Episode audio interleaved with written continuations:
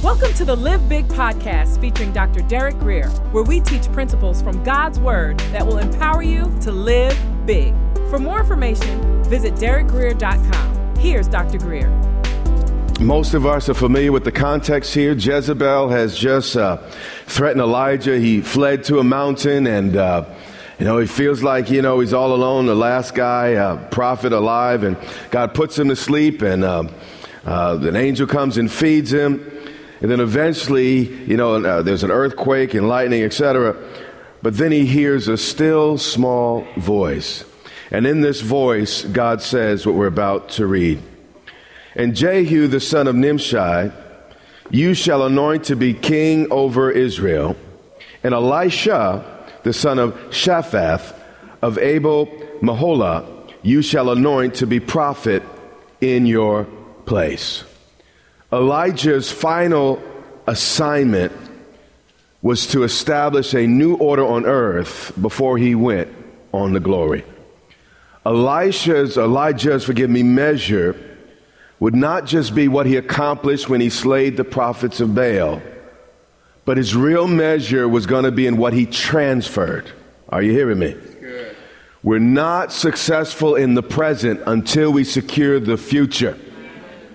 And this prophet did wonderful and great things, but his job at this point in his life, again, was to secure the next generation. Verse 18, he says, Yet I will leave 7,000 in Israel. And as you know, that screen is out. It'll be fixed by next week. We found out this morning. But since that those group aren't there, just a few of y'all, I think we're going to be all right.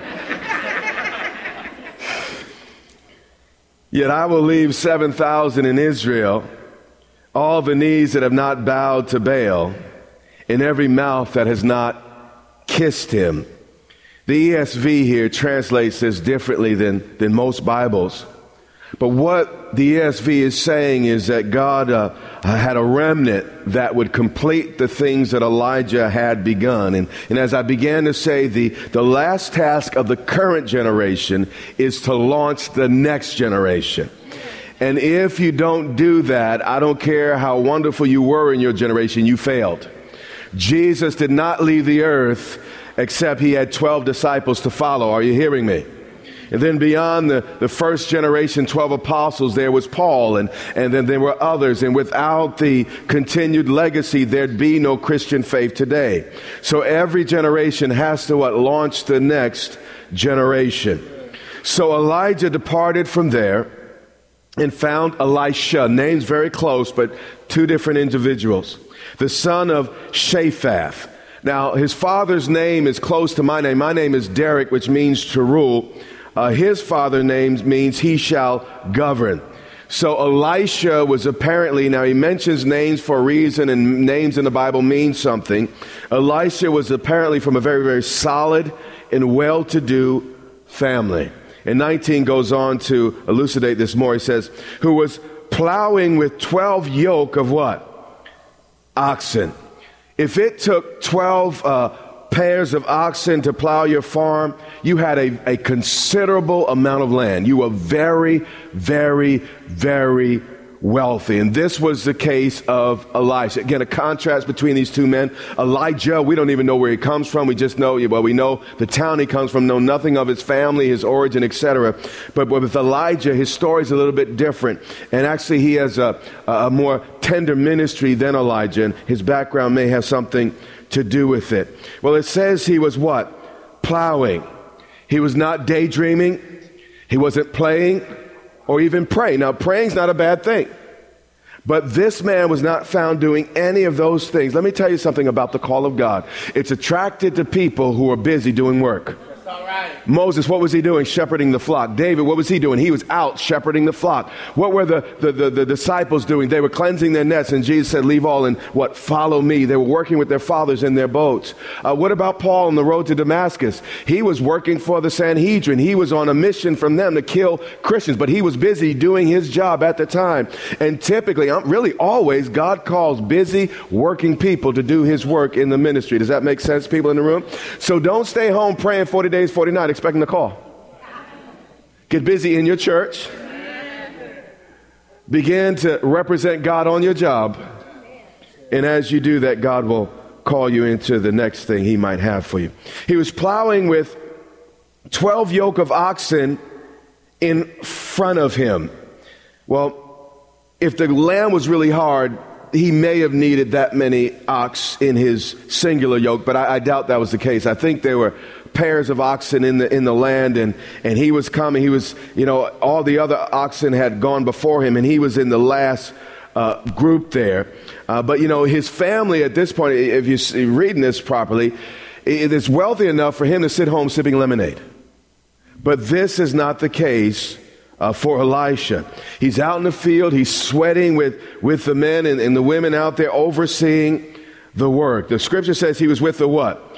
Twelve. So uh, again, that makes me think that there were pairs of oxen and he was just with this last pair of oxen. And, and I want you to notice something, though. This is his job. This is what he did for a living. I believe when Jesus was in the carpenter shop making wood, I believe that's when God gave him the revelation of my yoke is easy, my burden is light, because people would come with broken yokes and he would fix them as a carpenter. And here we find uh, uh, Elisha plowing, and God will use, He often uses our job actually to prepare us for our roles. What was again Moses before he went into ministry? A shepherd. What is a shepherd? Actually one who tends to, to sheep, and ultimately he would become the pastor or the shepherd of Israel. So, so you see how God can use our jobs to prepare us for our more sacred vocations. But, you know, you have to be careful about separating the sec- secular and sacred too much because, you know, really your job is your ministry. And there's an anointing on what you do at that workplace. And, and when you begin to see it as your ministry to serve others and, and serve your gifts, God will bless it and do things he wouldn't otherwise do. But here he is, he's plowing with 12 yoke of oxen, and it's symbolic or predictive of what's about to happen to him. He's about to be placed over the 12 tribes of Israel. And now he's leading these 12 oxen, and all of it means something, and all of it was preparation for his next step in life. You may hate the job you're in, but it may be preparation for what's next. Elijah passed by him and cast his what? Cloak upon him. Now we don't dress, some of y'all dress a little different, but most of us don't dress the way this individual dressed or the way people dress back uh, in these times. A person's cloak was, was that article of clothing that you would use. It was the outer piece of, of, of clothing. Um, you, you had undergarments, if you will. Uh, you, you, had some other garments on, but this, the, the outer cloak was, was very, very important because it protected you from the sun during the day, but you also used it as bedding at night. Uh, sometimes even a blanket at night. Sometimes you lay on it, other times you lay it on top of you. Other times during the day, you'd use it as your mat to sit on while eating. And uh, you, could kind of, they didn't sit like we do in chairs, they kind of lean over. And often they'd, they'd, ro- they'd lay out their, their mat or their, I'm sorry, their cloak and, and lay on it. Sometimes they'd even use it as luggage. They'd put things in it and carry it. The cloak was super, super expensive, uh, uh, super important. If you knew the Bible, actually, the Bible warns about taking someone's cloak. It's like if you take the cloak, you better get it back to them by nighttime because, you know, that, that's a very, very serious thing. And in a pledge, if you wanted to uh, offer security, in other words, I'm going to rent this car, and instead of leaving money and credit cards, you might leave your cloak. But people understood the cloak was so important that you would be back by evening with the object you borrowed because you need that cloak in the night, okay? So the cloak was, was very, very important, very, very personal. And uh, Elijah's cloak here in particular became legendary. Let's listen to what King Ahaziah uh, says about Elijah and his cloak. 2 Kings, verse 7, chapter 1. He said to them, What kind of man was he who came to meet you and told you of these things? They answered him, he wore a garment of what? Hair. Elijah's mantle or his cloak is what often identified him. Uh, but by the way, but what type of man wears a fur coat in the desert?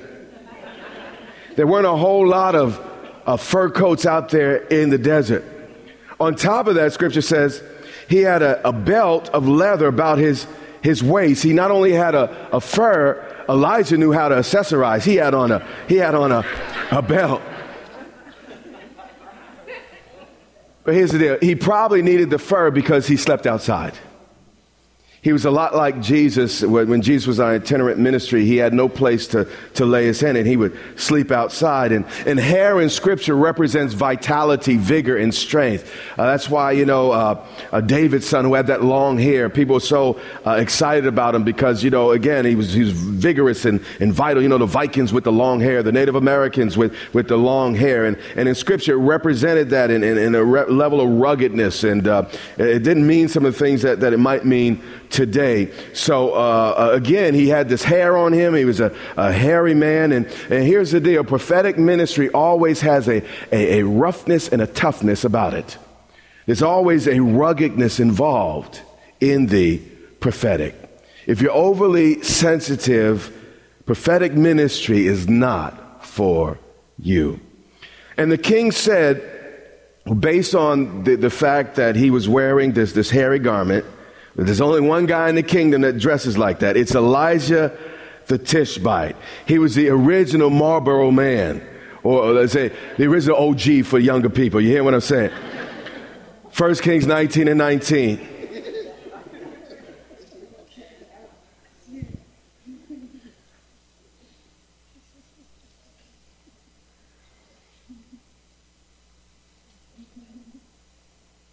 Elijah, back to the original narrative passed by Elisha.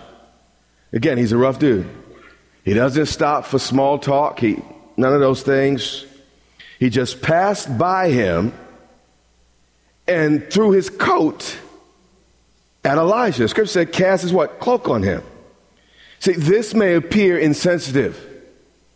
This may appear, you know, make you think that this man doesn't have a heart, but ministry is not easy. And if you have to be coddled all the time, you are not ready. So he begins this man letting him recognize listen, this thing is not for the faint heart. If you're going to come after me, you got to deal with some things and, and get ready for, for some, uh, uh, some, some hard circumstances. Elijah passed by him, cast his what? Cloak upon him. What do you do when responsibilities you didn't ask for are suddenly foisted on you? Many of us would have thrown that cloak back at Elijah. Some of y'all do that to me. But we have to be careful about wearing our sensibilities on our sleeves. Let's listen to, to Jesus. I mean, he is love, but watch how he handles this one situation. Matthew 15 and verse 21. And Jesus went away from there and withdrew to the district of Tyre and Sidon. This is important because this is the only time in Jesus' ministry that he goes outside of Palestine, the only time he goes into the Gentile territory. This just doesn't happen. And some commentators say, you know what, he didn't really go into ter- territories just on the border. But again, it seems that he actually went into this territory. Nonetheless, and behold, a Canaanite woman, a Gentile, from that region came out and was crying. And this is what she was saying. She was saying this loudly. There was probably tears in her eyes. She was highly emotional. But she was persistent and she wouldn't let go. Have mercy on me, O Lord, son of David. I mean, so far she's reverent. She's even biblical calling him the son of David, the, the, the, coming Messiah. Her request was relatively short. She was fervent. She was humble, humble, full of respect.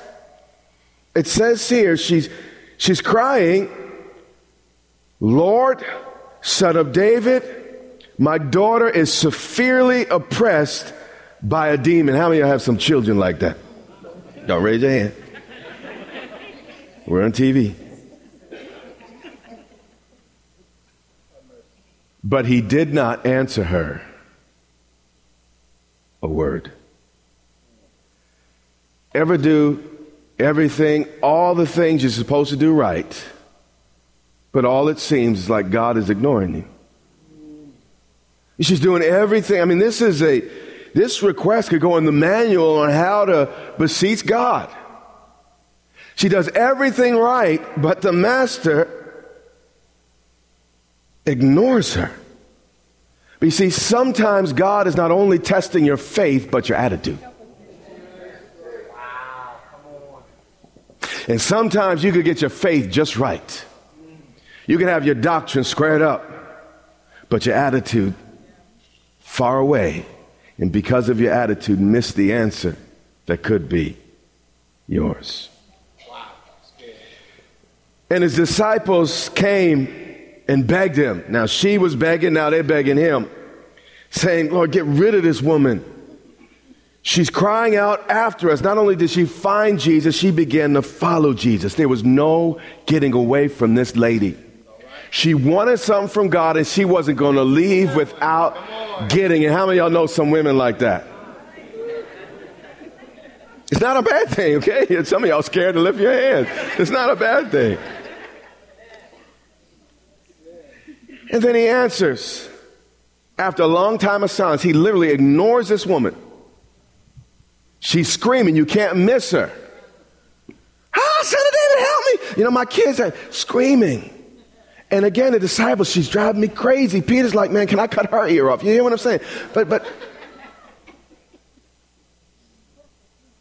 he finally answers. He looks at her. He says, I was sent only to the lost sheep, the house of Israel. This was true, but that hurt.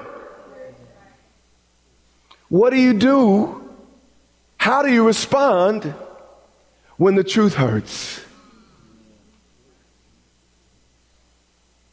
Let's watch this woman. That didn't stop her. She only goes further. I know this woman.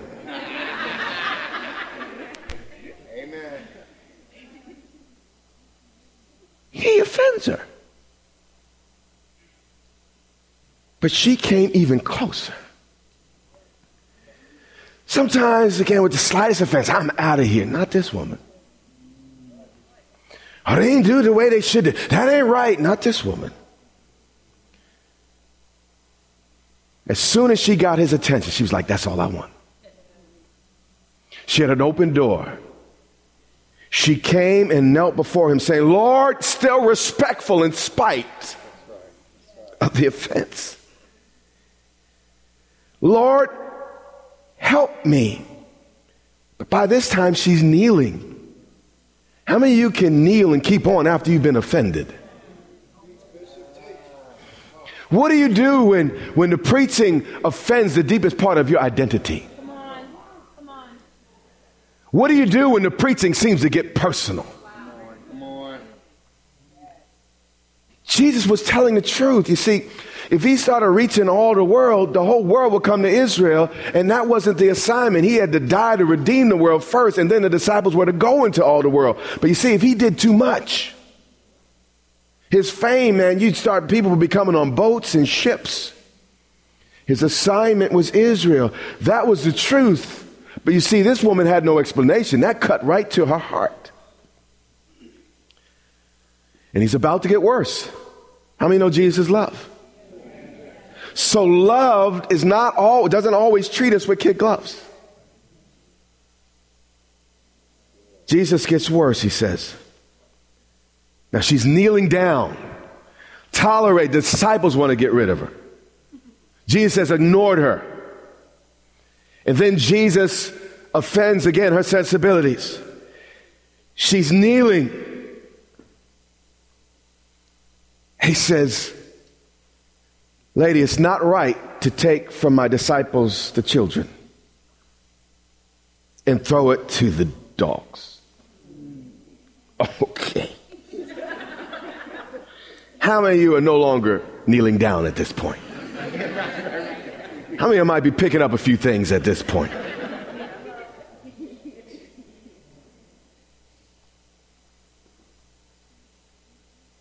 Jesus saying, okay, lady, are you really ready to get past the history that separates our two peoples? Are you really ready to get past my Jewishness? Watch how she deals with the hurdles that are placed between her and receiving from God. There will always be hurdles. There will always be something that you got to get over in order to get what you need from the master. Come on. You know, when I was in college, there's a big deal about, you know, Christ, Christianity being a white man's religion and all that. And, and uh, a lot of folks took issue to that. So the way many churches responded, and by the way, this is not necessarily wrong, was to put black Jesus on the wall. There's nothing wrong with that. That, you know, may, may, when I go to Korea, may he look Korean. May I go to, you know, wherever, may he look how, that's fine. But Jesus doesn't have to be a black man. The bottom line is he became part of the human race. I, I, don't care what type of eyes he had, the color of his hair. The issue is I'm a man, he became a man. Whether he was a blue man, a yellow man, a red man, he had two legs, walked on planet Earth, and became a human. Are you hearing me? There's really no difference between yellow humans, red humans, blue humans, green humans, just humans. So we don't need to make a whole lot of whether or not he was tanned. You hear what I'm saying? Or not. In spite of his statement, she said, Yes, Lord. Are you kidding me? She keeps her head maintains her respect. But instead of being offended and crying and, and, and having a fit, she turned this thing to her advantage. She said, I, I hear you, Lord. She said, I'll be a dog if I have to be, but I'm going to get what I need for my family.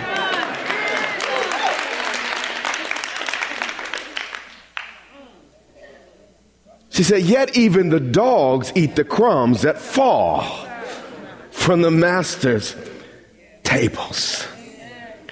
You see, when life turns up lemons, what you do? Make lemonade. And she said, Okay, you're going to serve me a lemon. I'm going to squeeze it. And I'm going to turn it into something useful. But if this woman was going to be different than everyone in her nation and follow the Messiah, be called a traitor and all the rest, she needed to toughen up and harden up. The master knew what this woman needed. And he dealt with it and dealt with it squarely. Then Jesus answered her. And by the way, while you were standing there, we know his words, but we don't know the expression on his face. I think there was something in his eyes that was saying, Come on, lady, keep coming. Get over my get over all this. Get, get over it and, and just, just keep. And she saw that, and I think that was the thing that kept her, her coming. And Jesus answered her and said, Oh, woman, great. And by the way, how come the women always get these types of statements?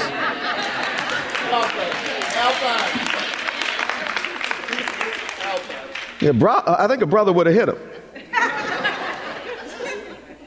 But the women, oh woman, Great is your faith. In other words, this is what I wanted from you.